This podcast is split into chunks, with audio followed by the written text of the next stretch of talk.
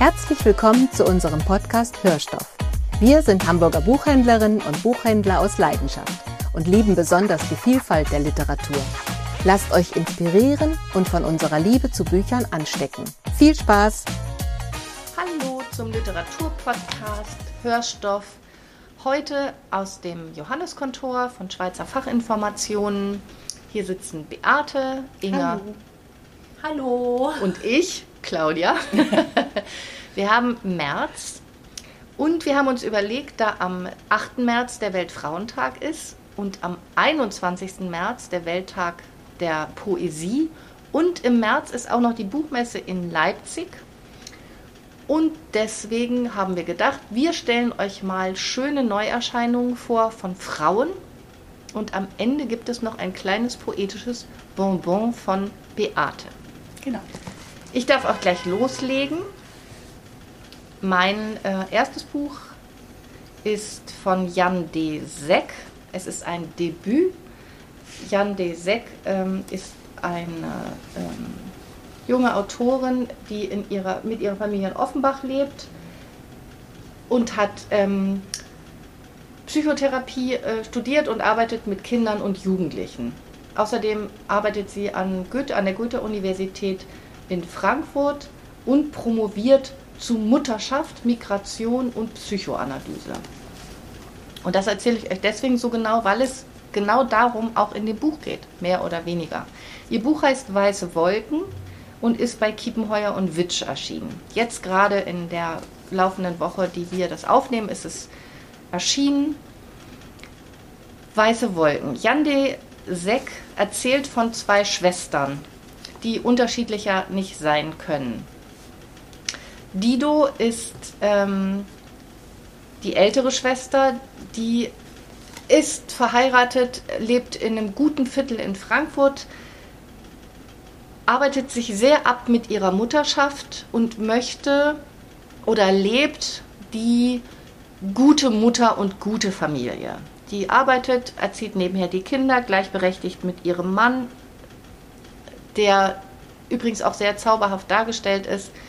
Und ihre kleine Schwester arbeitet in der Jugendhilfe und ist genau das Gegenteil. Die rackert sich ab mit Rassismus, mit Feminismus, mit benachteiligten Jugendlichen.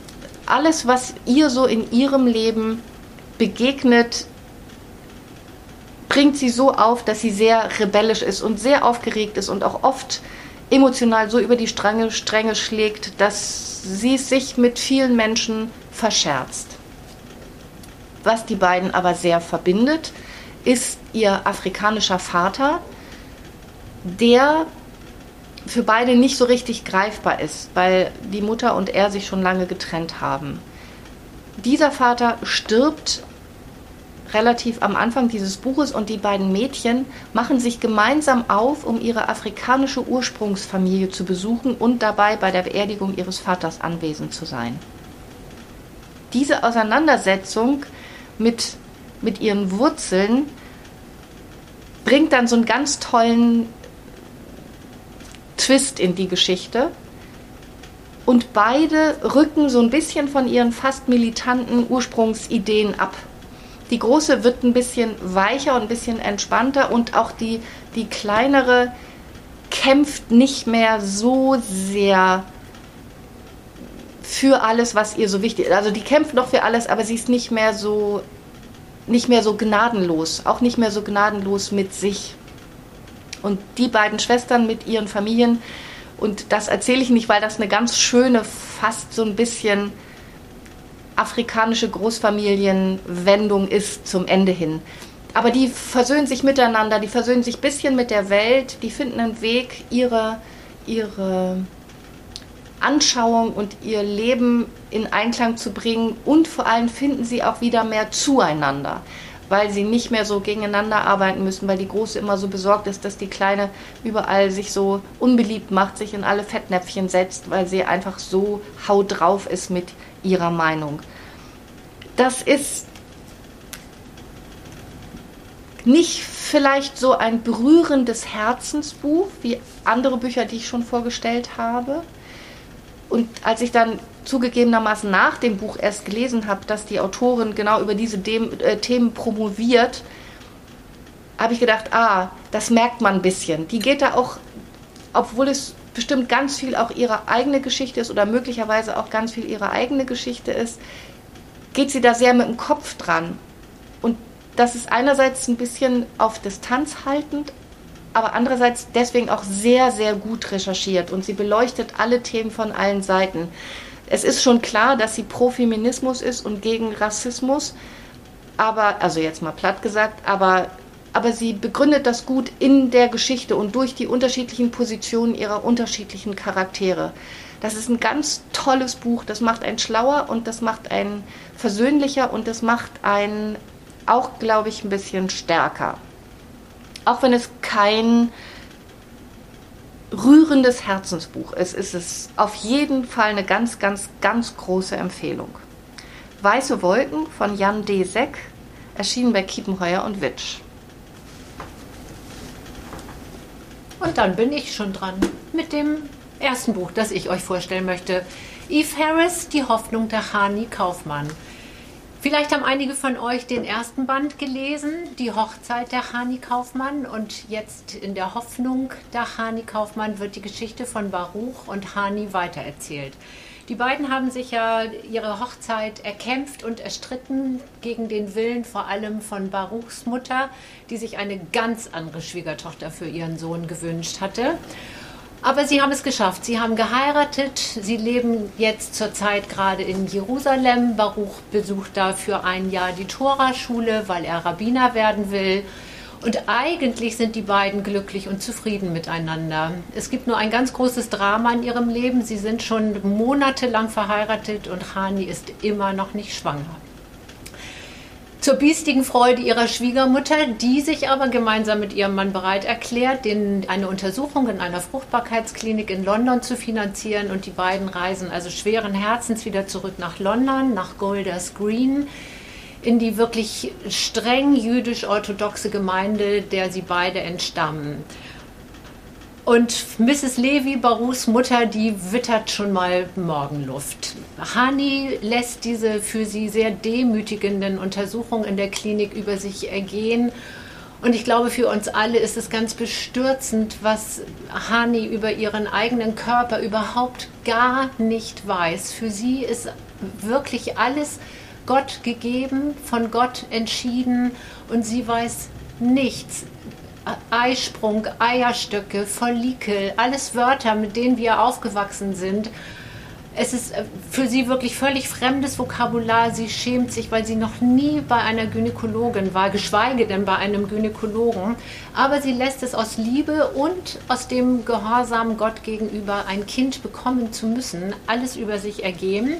Währenddessen ist Mrs. Levy, Barus Mutter, sicher nicht schade oder zu schade dafür, schon mal mit Mrs. Gelbmann, der Heiratsvermittlerin, wieder in Kontakt zu treten und doch eigentlich schon mal eine passende Frau für ihren göttergleichen Sohn zu finden, denn Hani, die kann es ja nicht sein, das steht ja wohl fest. Wir begleiten die beiden durch eine sehr, sehr harte Zeit. Hanis Eltern leben ja auch in dieser Gemeinde. Ihre Mutter ist mit Mitte 40 das neunte Mal schwanger. Das flutscht in dieser Familie, in dieser Ehe also wie nichts. Und irgendwann bekommt Hani oder äh, gibt das Untersuchungsergebnis, warum sie nicht schwanger wird. Es ist eine komplizierte Regel, dass sie eigentlich zu früh ihren Eisprung hat, wenn sie noch nicht wieder rein ist und auf keinen Fall mit ihrem Mann schlafen darf. Ob sie einen Weg finden wird, werde ich euch nicht erzählen. Es ist sehr spannend, was Hani machen wird, um einfach ein Kind zu bekommen, weil es ihr wichtig ist und sie hat das große Glück, einen Mann wie Baruch an ihrer Seite zu haben. Parallel dazu erfahren wir aber auch die Geschichte, die weitergeht von Chaim und Rivka. Rivka, die ihren Rabbinermann verlassen hat, weil sie dieses strenge Leben auf keinen Fall mehr aushält. Michael, ihre Tochter, die sich wegen ihrer Mutter schämt und ihre Heiratschancen wirklich dahin fließen sieht. Moische, der jüngste Sohn der Familie, der seine Mutter nicht sehen darf, darüber wacht die gesamte Gemeinde streng. Und Abraham, der ganz liebevoll Avromi genannt wird, Rivkas ältester Sohn, studiert auch in Jerusalem und gerät aus Sicht der Gemeinde eigentlich auch ein bisschen aus dem Ruder und verlässt den rechten Pfad. Eve Harris hat Insiderwissen, das sie aber mit allerschönstem englischem Humor weitergibt. Sie beschreibt wirklich das strenge Leben in orthodoxen Gemeinden, über die vielen Regeln, die, gibt, die es gibt und die unbedingt eingehalten werden müssen. Sie übt aber auch ganz unverhohlen Kritik an dieser Verheiratungspraxis und darüber und, oder daran, dass Männer einfach über den, Frau, über den Körper von Frauen bestimmen. Interessant ist, dass aber auch die Männer es nicht leicht haben. Also auch der Rabbi Chaim, der von seiner Frau verlassen wurde, unterliegt strengen Regeln, die er unbedingt erfüllen muss. Ein wirklich lesenswertes, liebevoll geschriebenes, humorvolles Buch und wir oder mir hat es großes Vergnügen bereitet, Chaim und nein, nicht Chaim, sondern Hani und Baruch auf ihrem Weg in ihr Glücklichsein zu begleiten. Eve Harris die Hoffnung der Hani Kaufmann ist bei Diogenes erschienen und kostet 25 Euro. Und dann gebe ich weiter an Beate. Dankeschön. Das erste Buch, das ich euch vorstellen möchte, ist von Lene Albrecht, Weiße Flecken, erschienen im S. Fischer Verlag. Das ist ein Roman, in dem sich Lene Albrecht auf die Spuren des deutschen Kolonialismus in Afrika begibt und darin eingebettet auch auf die Spuren ihrer eigenen Familiengeschichte. Das ist ein Buch, in dem es um Schwarz- und Weißsein geht. Es geht um Verbindungen zwischen dem afrikanischen und europäischen Kontinent. Und es geht um die allgegenwärtige Frage, wie gehen wir heute mit dieser Geschichte, mit diesem Teil unserer Geschichte um. Die Erzählerin, die Hauptperson ist Ellen. Ellen reist nach Togo. Sie ist kurzfristig für einen verhinderten Kollegen eingesprungen und es geht um einen Forschungsauftrag zu Flucht und Migrationsursachen und sie stößt dabei vor Ort immer wieder auf Spuren der deutschen Kolonialherrschaft. Anfangs verbringt sie viel Zeit in der Bibliothek, die auch durch Gelder aus Deutschland finanziert wird. Aber sie ist auch unterwegs. Sie lernt Menschen kennen, sie sucht den Kontakt zu Menschen, spricht mit ihnen und viele von ihnen erzählen ihr ganz offen ihre Geschichte. Und ganz erstaunlich, viele Menschen, mit denen sie spricht, denen sie begegnet, kann sie das sogar auf Deutsch tun, weil wie zum Beispiel die Schneiderin äh, Amina, lange Zeit in Deutschland gelebt haben. Amina hat mit ihrer Familie in Sinsheim gelebt und die Familie hat die Entscheidung getroffen, bevor sie abgeschoben werden, freiwillig das Land zu verlassen. Warum erfährt man auch in diesem Buch? Alle, mit denen sie oder viele, mit denen sie spricht, erzählen eben von ihren Erfahrungen die sie gemacht haben und dem alltäglichen Rassismus. Sie ist auch unterwegs in dem Land. Sie besucht Städten, wo man noch Überreste der europäischen Kolonialzeit finden kann. Einen alten Friedhof, auf dem nur Europäer liegen. Sie findet die Reste einer alten Funkstation.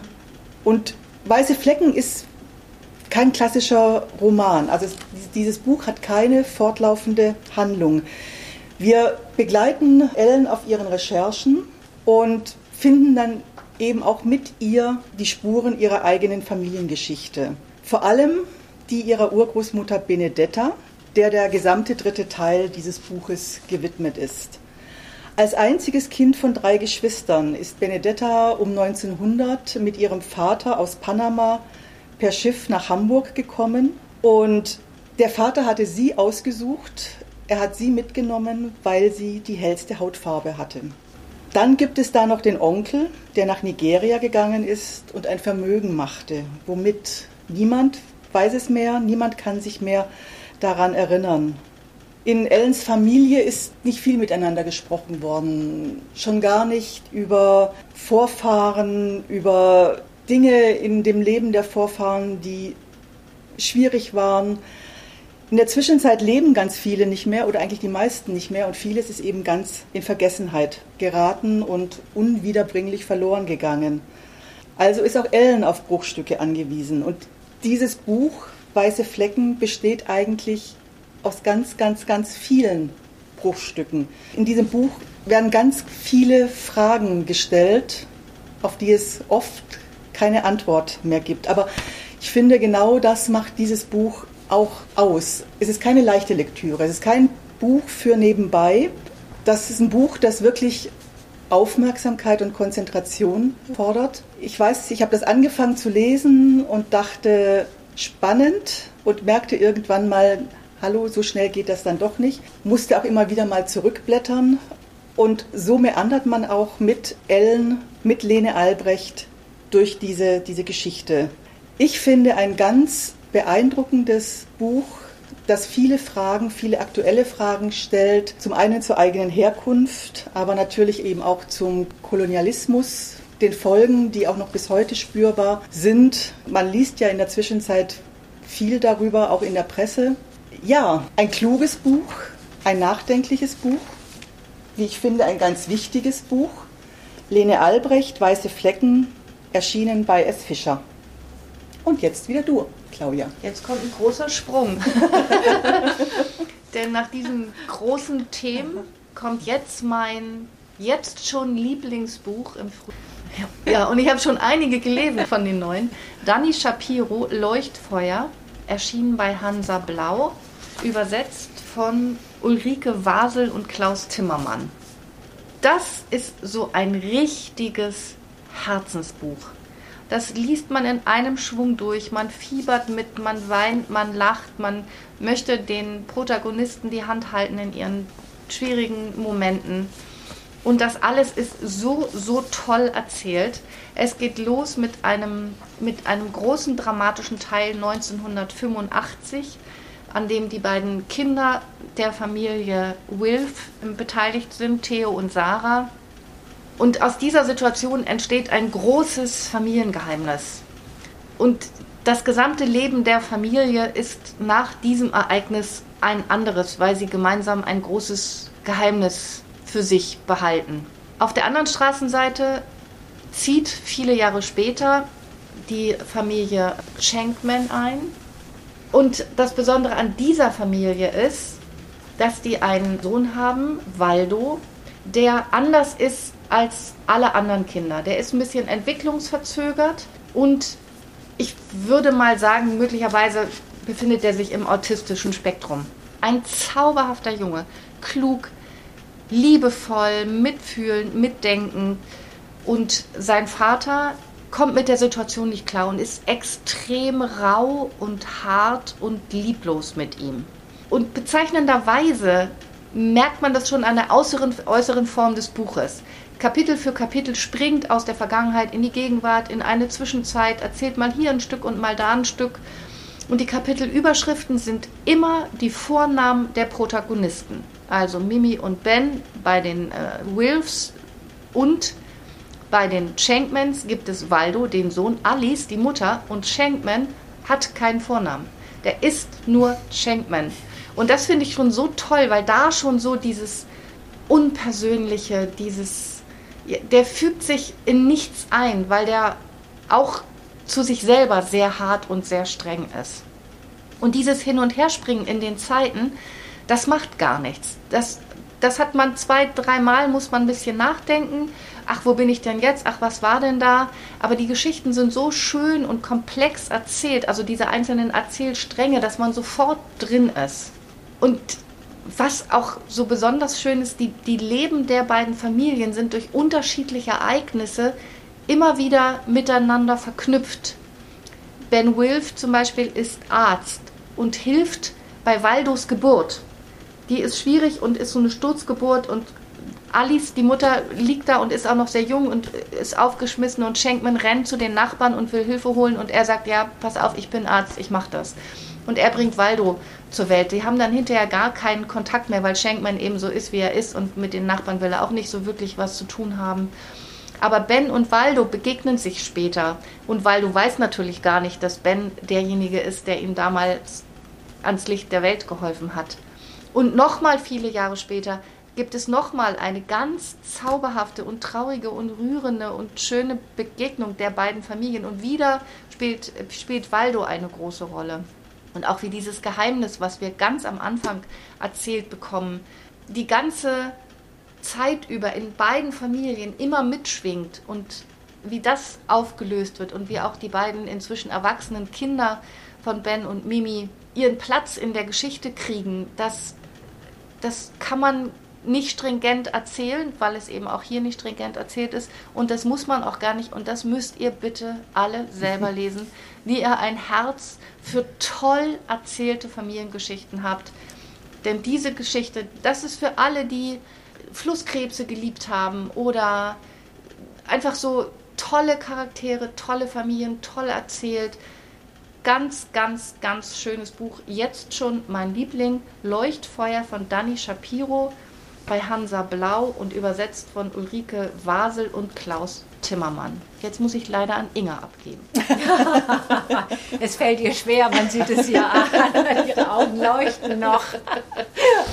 Ich bin ja leider die, die immer vergisst, die Übersetzerin zu erwähnen. Eve Harris wurde von Katrin Bielfeld übersetzt.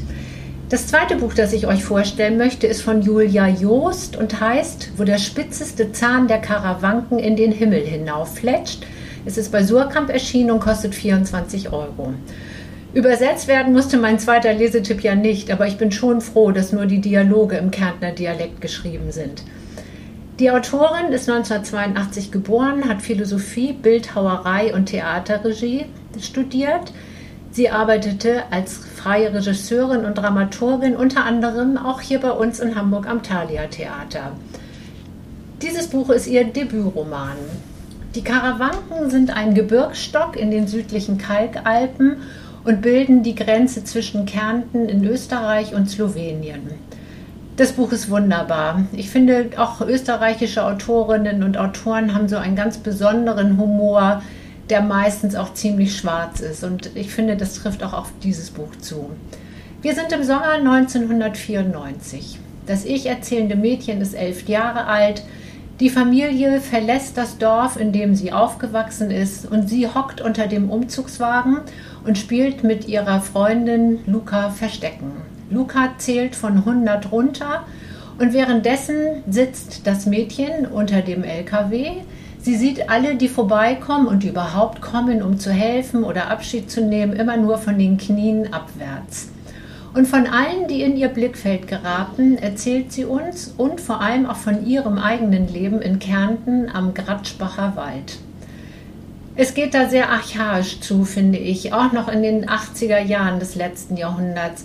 Väter, die ihre Kleinkinder misshandeln, Pfarrer, die kleine Jungs missbrauchen, alte Nazis, Geschubse und Gerangel auf dem Schulhof, Mutproben, die mehr als grenzwertig sind und bei einer stirbt der kleine Franzi. Dabei wollte das Mädchen nur sein Geschubse vom Vormittag wieder gut machen. Es gibt die strenge und ungeliebte Stubenhofoma, die alle kontrollieren will, die bigott ist und immer so anständig tut, und wir ertappen sie dabei, dass sie gar nicht so anständig ist. Der Großvater ist ein stiller Kriegsheimkehrer, die Eltern sind eher schweigsam, die Mutter ist Lehrerin an der höher bildenden Lehranstalt für wirtschaftliche Berufe und sie will da raus, sie will ins bürgerliche Leben. Sie ist seit Jahren, das sind wirklich aberwitzige Szenen, sie gerät immer in Kaufräusche in teuren Geschäften, aber sie kauft eigentlich relativ wenig Mode.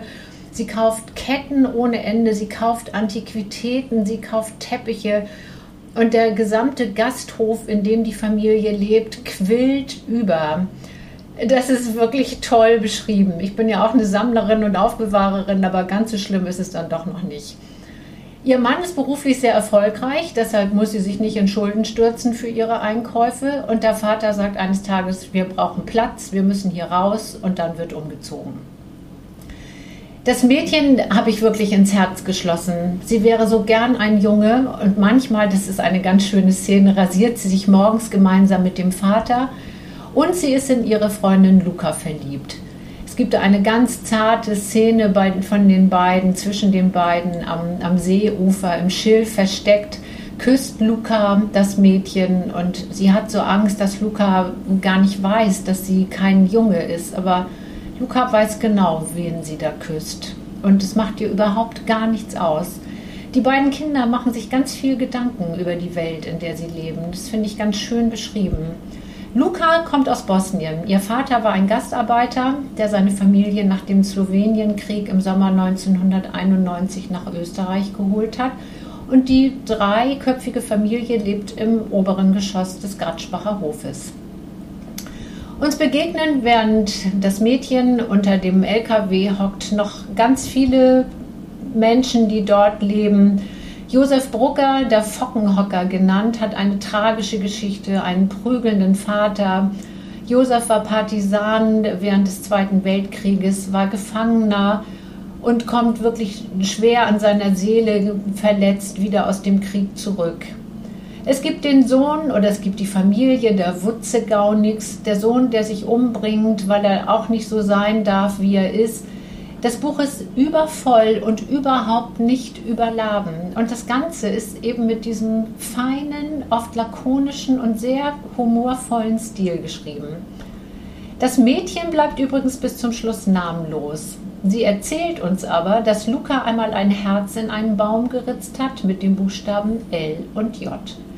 Wer weiß, vielleicht verbirgt sich dahinter Julia Joost. Allein für den Titel muss man es schon kaufen. Ja, der Titel ist großartig und das Buch ist auch so schön gemacht. Es ist also so ein tannengrüner Umschlag mit und die, die Schrift ist so schön pink unterlegt. Die Schrift selber ist auch grün auf pinken Streifen und wenn man den Schutzumschlag abmacht, ist der Einband pink und die zarte Schrift auf dem Buchrücken ist dann wieder so grün wie der Schutzumschlag. Also schöne Bücher sterben ja nicht aus, davon bin ich überzeugt. Und Beate hat schon das nächste ja. sehr schöne Buch in der Hand und deshalb gebe ich jetzt gerne an dich weiter. Also zumindest das farblich sehr schöne und auch durchaus passende Buch Allerdings, zu deinem. Ja. Ne? Ich habe, ja, sage ich jetzt mal, das Kontrastprogramm. Ich habe auch ein Lieblingsbuch, allerdings ein sehr ernstes. Ich möchte euch empfehlen Susi Miller, Prima Facie. Das ist aus dem Englischen übersetzt von Katharina Martel und im Kiona Verlag erschienen. Das ist ein Buch, das mich, ja, das mich sehr berührt hat, das mich sehr beeindruckt hat, das mich tief bestürzt hat, ja, wirklich auch aufgewühlt hat. Das ist ein Buch, in dem es um ein ganz ernstes Thema geht. Es geht um die Frage, was heißt Nein? Was heißt es, wenn eine Frau Nein sagt? Im Moment ja auch ganz aktuell im Europaparlament, da soll es ja, wird es ja oder hat es ja schon ein Gesetz dazu gegeben. Voranschicken möchte ich, Susi Miller ist selbst Strafverteidigerin gewesen mit besonderem Augenmerk auf sexuellen Missbrauch.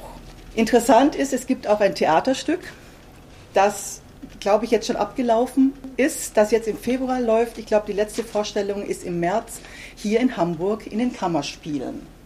Die Hauptperson, die Frau, um die es geht, ist Tessa Ensler. Tessa Ensler hat sehr hart gearbeitet. Sie kommt aus armen Verhältnissen und hat es durch ein Stipendium geschafft, einen Studienplatz in Cambridge zu bekommen und Jura zu studieren das war ihr ein ganz großes Anliegen, weil sie mitbekommen hat als junges Mädchen, wie ihr Bruder verhaftet worden ist, wie ihr Bruder von der Polizei, von Anwälten ungerecht behandelt worden ist, wie sie findet, einfach weil er niemanden wirklich hatte, der ihn richtig verteidigen konnte. Und da entstand bei äh, Tessa der Wunsch, Anwältin zu werden, Strafverteidigerin zu werden. Und dieses Ziel hat sie erreicht. Sie arbeitet in einer sehr renommierten Londoner Kanzlei und ja, wird oft hinzugezogen, wenn es um Sexualstraftaten geht. Sie verteidigt da allerdings weniger die Frauen, sondern sie ist eben Strafverteidigerin. Sie steht eben auf der anderen Seite. Sie glaubt ganz, ganz, ganz fest an das Gesetz. Sie glaubt an die Richtigkeit der Justiz. Sie glaubt daran, dass ihre Arbeit wichtig ist und dass sie das Richtige tut. Ein Zitat, außerhalb stehen und die Geschichte auf die Probe stehen. Das sagt einmal ihr Kollege Adam zu ihr und so handelt sie auch. Sie bringt Frauen oft an ihre Grenzen. Nochmal ein Zitat, das muss ich unbedingt hier anbringen. Einmal sagt eine Frau zu ihr, nachdem sie weinend wirklich das Verhör verlassen hat, ich mache das nur, um andere Frauen vor diesem Mann zu beschützen. Ich will, dass sie das wissen. Ich habe selbst nichts davon auszusagen. Tessa sieht ihre Aufgabe darin, dass sie eben so lange alles hinterfragt, bis eben, ja, letztendlich muss man so sagen, bei der Jury Zweifel aufkommen an dem, was die Frau sagt und sie ihren Mandanten dadurch eben vor einer Anklage bewahren kann. Ja, was passiert dann? Plötzlich passiert ihr genau das. Plötzlich steht sie selbst vor Gericht, nicht als Strafverteidigerin, sondern als Zeugin. Warum, wieso, weshalb, das muss, müsst ihr einfach selber lesen. Nur so viel. Sie hat eine kurze Beziehung, eine ganz, ganz kurze Beziehung mit einem Kollegen aus ihrer Kanzlei, einem Mann, der alles hat, dessen Vater Kronanwalt ist, der in eine gute Familie hineingeboren worden ist, der selbstsicher ist, der alles das selbstverständlich hat, was Tessa sich mühsam erarbeiten musste. Und ja, sie träumt auch ein bisschen davon, wie es wäre, wenn sie eben wirklich eine Beziehung führen könnten. Und dieser Mann akzeptiert ihr Nein nicht. Sie selbst kommt in die Lage, dass sie vergewaltigt wird und sie fasst wirklich den Entschluss, zur Polizei zu gehen, Anzeige zu erstatten und sich dem allen auszusetzen, weil es für sie wichtig ist. Ja, und da verschiebt sich auch ihr Verständnis. Auf einmal ist sie die Frau, die im Kreuzverhör auseinandergenommen wird. Und auf einmal merkt sie, wie schwierig es ist, auf manche Fragen eine klare Antwort zu geben. Und wie schnell sie selbst, obwohl sie ja eine erfahrene Anwältin ist und ob, obwohl sie genau weiß, was da passiert, wie schwierig und eigentlich beinahe unmöglich es ist, da gut herauszukommen. Was ihr dabei klar wird, ist die Schwachstellen im, im System, diese, diese Schwachstellen im Gesetz. Sie weiß, das Urteil kann sozusagen, es kann, sie kann gar nicht gewinnen, weil es einfach gesetzlich im Moment nicht möglich ist, das zu tun. Und sie, das, das Hoffnungsvolle am Ende dieses Buches ist, dass sie einfach beschließt, dafür zu kämpfen, dass sich da etwas ändert. Also dieses Buch, also das hat mich wirklich sehr angefasst, das hat mich wirklich sehr mitgenommen, das hat ja, zum Schluss. Ich bin ja ein bisschen emotional, wenn ich lese. Also ein Tränchen wurde auch verdrückt. Aber es ist so großartig geschrieben von Susi Miller, dass man dieses Buch lesen kann. Das hat eine große Spannung und es hat eben ein, ein ganz, ganz, ganz wichtiges Thema. Prima facie heißt übrigens, das muss ich jetzt aber ablesen, so viel wie auf Widerruf. Und in Tessas Fall ist es eben so, dass ihre Aussage nicht genügt, um den Schuldigen zu verurteilen, solange auch nur die geringsten Zweifel am Tathergang bestehen. Und, und diese Zweifel bleiben eben auch bestehen. Ich finde, das ist ein großartiges Buch. Lieblingsbuch ist ja ist bei diesem Thema ja vielleicht ein bisschen sehr schwer zu sagen, aber es wird bestimmt eines meiner Highlights des Jahres 2024 sein. Ein großartiges Buch und ein, wie ich finde, ein ganz, ganz wichtiges Buch. Susi Miller, Prima Facie, erschienen bei Kiona. Geht ja. unter die Haut. Ja. Zuhören, ja. ja. Wir werden ja. gleich ein bisschen versöhnlich aufhören. Na, nicht ganz versöhnlich. Ah, nicht ganz versöhnlich, ich hatte es gehofft. Aber sagen wir, wir werden gleich poetisch aufhören. Wir, wir, wir hören jetzt poetisch auf, genau. Aber bevor wir das tun, wollen wir einmal nochmal Tschüss sagen, wollen euch ermutigen, auch im April die Folge zu hören. Dann ist wieder die Folge von unseren Kolleginnen und unserem Kollegen aus Niendorf, aus dem Büchereck in Niendorf ich bin jetzt richtig mitgenommen, ja, obwohl ich es gar nicht selber gelesen habe. Aber ich freue mich auch, dass wir euch so eine breite Vielfalt anbieten von großen Themen, großen Familienthemen, schönen Schmökern, Gesellschaftsthemen. Also ich hoffe, es war für jeden von euch was dabei. Wir sind wieder dran im Mai. Und bevor Beate uns gleich noch eine Kleinigkeit vorliest, sagen wir schon mal Tschüss. Tschüss. Ja, im März ist ja wie Claudia schon gesagt hat, auch der Welttag der Poesie. Und ich habe das Buch von Maya Angelou mitgebracht, Phänomenale Frauen. Maya Angelou ist 1928 geboren und hat ein sehr bewegtes Leben gehabt. Sie war Tänzerin, Calypso-Sängerin, erste schwarze Straßenbahnschaffnerin in San Francisco, alleinerziehende Mutter, Schauspielerin, Theaterregisseurin, Filmregisseurin, Journalistin, Lyrikerin, Bürgerrechtlerin, engste Vertraute von Martin Luther King und Malcolm X. Als sie 2014 verstarb, trauerte ganz Amerika. Und hier im Surkamp Verlag gibt es ausgewählte Gedichte, ausgewählt und übersetzt von Judith Zander. Und abgesehen davon, dass Phänomenale Frauen ja ein, auch ein guter Titel zum Weltfrauentag ist, habe ich mich für ein Gedicht entschieden, beziehungsweise ich lese jetzt nicht das ganze Gedicht vor, ich lese drei Verse daraus vor. Und das Gedicht hat den Titel Dennoch erhebe ich mich. Ihr mögt mich niederschreiben, Geschichte, mit bitteren Lügen zurechtzwirbeln. Ihr mögt mich in den übelsten Dreck treten, ich werde wie Staub dennoch aufwirbeln. Regt euch meine Frechheit auf? Warum plagt euch düsteres Brodeln? Weil ich gehe, als hätte ich Ölquellen in meinem Wohnzimmer sprudeln. Ganz wie Monde und wie Sonnen, so verlässlich wie Gezeiten, ganz wie Hoffnung, hoch aufsprießend, werde ich immer noch steigen. Das sind die ersten drei Verse aus diesem Gedicht und damit sage auch ich Tschüss. Tschüss.